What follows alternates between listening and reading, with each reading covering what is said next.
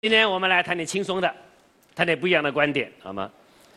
呃，美剧啊，在今天的中国啊，应该是白领阶层趋之若鹜、极力追捧的这么一个现象，好吗？我们来看个数据哈，平均单集的点播数啊，我们自己拍的、内地拍的是最多的，啊，当然了。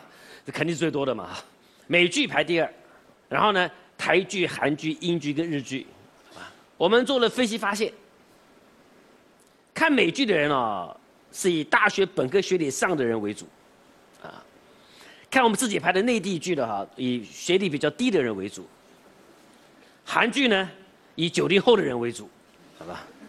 所以今天呢，我们就谈谈为什么我们拍不出美剧，有三个原因，第一。这个国家啊，一定要有绝对高的创造力，啊，那问题是，你怎么你怎么衡量创造力？比如说文化艺术、电影的创造力，你无法衡量啊，你只是说好看不好看，你喜欢不喜欢，他有没有创造力？你怎么客观的衡量他呢？有什么指标呢？我认为，这个民族啊，如果在文化艺术有创造力的话呢，他的工业啊，我告诉你一样有创造力，所以找了个指标。一个有意思指标，那就是工业的创造力。这个是刚公布的一个指标，全球最具创造力的一百家企业，好吗？你发现排第一名的是美国，第二名日本，第三名法国，第四名是韩国，好吗？但你要注意哦，虽然美国是最多，可它国家是最大哦。韩国是只有三个企业，但我告诉它的 GDP 是最，它是最小的国家哦。如果你国家大小来重新做衡量的话呢，韩国不一定美国差耶，法国也不一定比美国差耶，好吗？因此这四个国家，我认为啊，他们的电影跟电视哦，一定是做最好的国家。我们来个简单的评分，美国、日本、法国、韩国，我各给一分，啊。第二个指标，知识产权保护。那么我们在座各位同学啊，可能不觉得知识产权有什么好的。像你们看电影，都看碟片，对不对？电影刚一上上演之后呢，你们就跑去买碟片，是不是？要不要花钱？多好啊！我告诉你，你这么做结果，真是害到你自己。我们电影工业应该超过千亿的工业，现在只有百亿而已。就因为你们不注重知识产权保护啊，你们看盗版碟啊，因此我们中国因此丧失了三千个创意产业的这个职位哦。所以一个国家啊不重知识产权保护啊，对这国家的创意行业啊是最大的伤害。那么，我们来个量化标准，哪几个国家知识产权保护做的比较好？一定是英美法系的国家，比如说英国、美国。中国呢，是属于大陆法系国家。德国、法国、日本、韩国都差不多。如果今天你剽窃了别人的创作，剽窃了别人知识产权，如果他的实际损失是一百块的话，你可以得到一百块的所谓补偿性的赔赔偿。错了，因为法系的罚款老是十倍。为什么？对于这个恶劣的行为啊，他要给你什么惩罚性的赔偿？二零零七年。甲骨文控告德国的软件公司 SAP，因为发现 SAP 呢搞了个大型的项目，里面呢剽窃了甲骨文的一些一些这个所谓的这个专利权。他还没有卖出去哦，还没有实际运作哦，没有造成实际损失哦。大陆法系国家根本不可能判他有罪。最后，美国加州联邦法院判定赔偿十三亿美金的。惩罚性赔偿，虽然补偿金赔偿是零，因为还没有销售。这就是为什么啊，在英国跟美国啊，开会有最好的赔偿、最好的知识产权保护，因此呢，给予我们年轻创作机会呢，那应该是最好的一个地方。因此，我把英国带进来了，美国跟英国我各给一分。大陆法系国家呢，比如说法国。日本、韩国各给零点五分，因为这些国家也是非常尽力的保护知识产权，第三部曲是什么呢？叫政府干预。来，我们来看这张图。法国的电影、电视电影哦，本来是全世界排第一的。开玩笑，在一八九五年哦，就就甲午海战的时候啊，法国就放映了第一部商业的电影的公映啊。所以一八九五年到到一九一零年一一战之前呢，他们拍了什么《月球旅行记》、什么《太空旅行记》，都不可想象的先进的电影。到了二零年、三零年代啊，他们搞了更多的电影的新概念出来，就包包括印象，什么诗意写实派、什么超现实主义等等的，都他们发明的。到了五零年代，还有一个新创叫什么？叫新浪潮电影的运动出来了。所以法国这么多年呢，一向是指电视电影的牛耳。可是很不幸的，法国政府犯下个重大错误，在一九五九年成立了文化部。什么目的？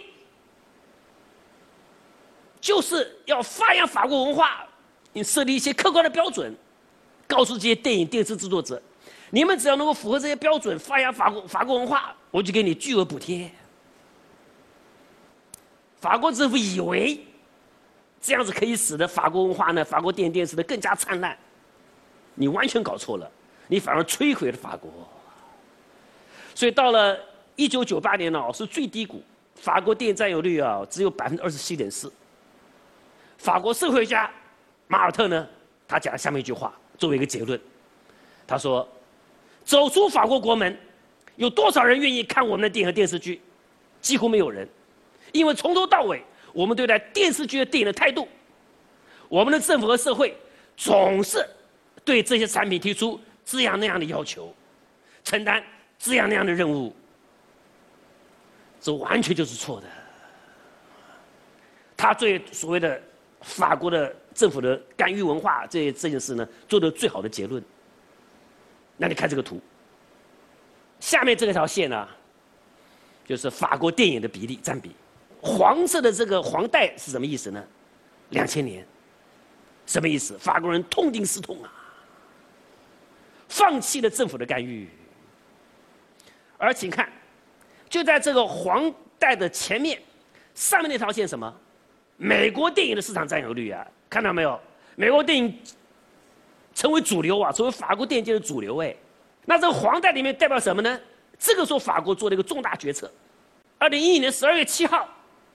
法国传媒巨头，啊，收购美国有线电视之之后，在新闻发布会上说，法国的文化政策彻底失败，又从今往后要回归好莱坞的市场化的导向。再回去看这张图，从这个时候啊，法国在零二年、零五年、零八年要连续得夺得了好几次美国的金像奖啊。法国电影恢复了生机了，说给他零点二五分。那我们前面谈到了五个国家，美国、日本、英国，他们的政府都不干预文化，所以这三个国家我各给一分。韩国呢是最糟最糟糕的，有强大的文化部，知道韩国人应该怎么拍片子，甚至呢还补贴拿拿这个他们拍的什么大长今啊什么片子啊拿到别的国家免费播放，说给他零分，啊。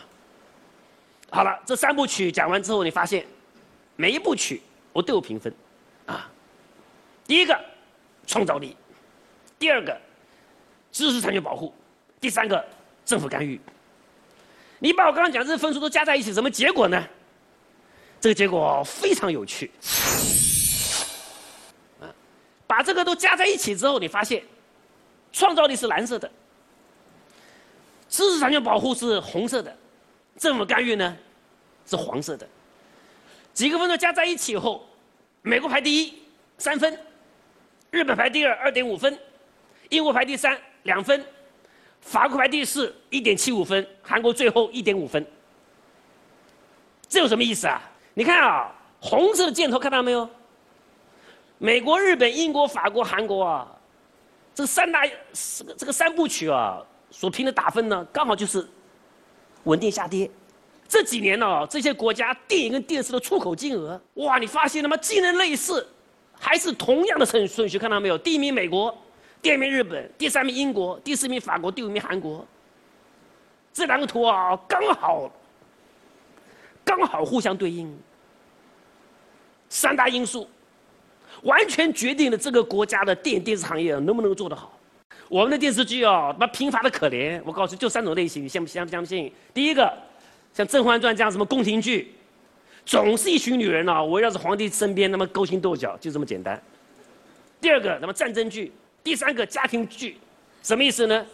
婆媳一定有冲突的，最后呢，小三一定会出来，好吧？没有其他的创创造力。我告诉你，就这就这三种类型，你们同不同意？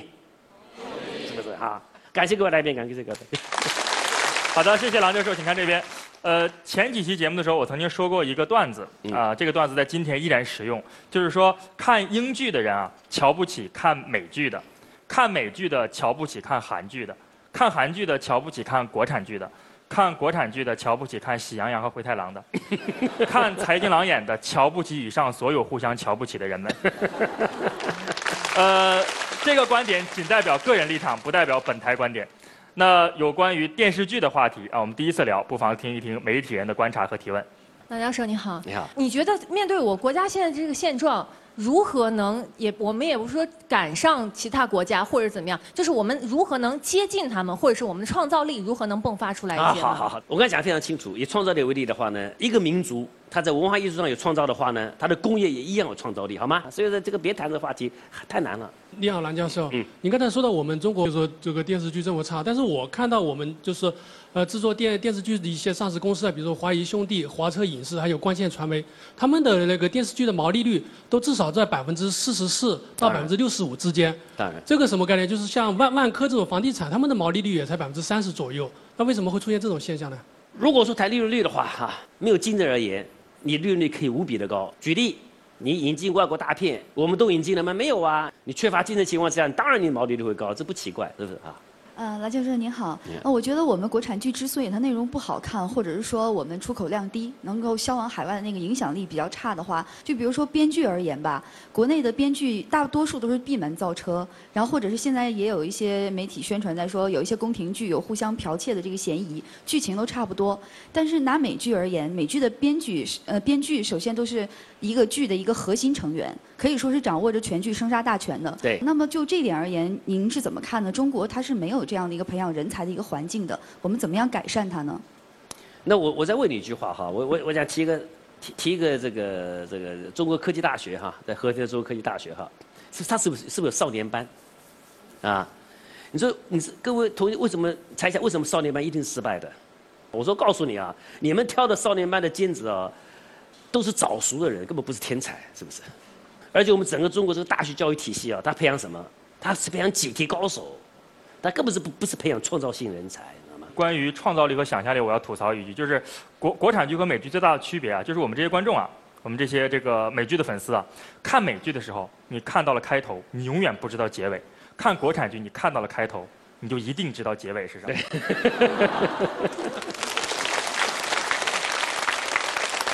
哎，郎教授你好哈，你刚才说的那一点我是非常震惊的哈，就是你说这个大陆法系就是。呃，侵犯了别人的知识产权，只赔偿他那个损失的那一部分哈。我觉得好像我们这种这种法律好像是，就是对好人保护的不够。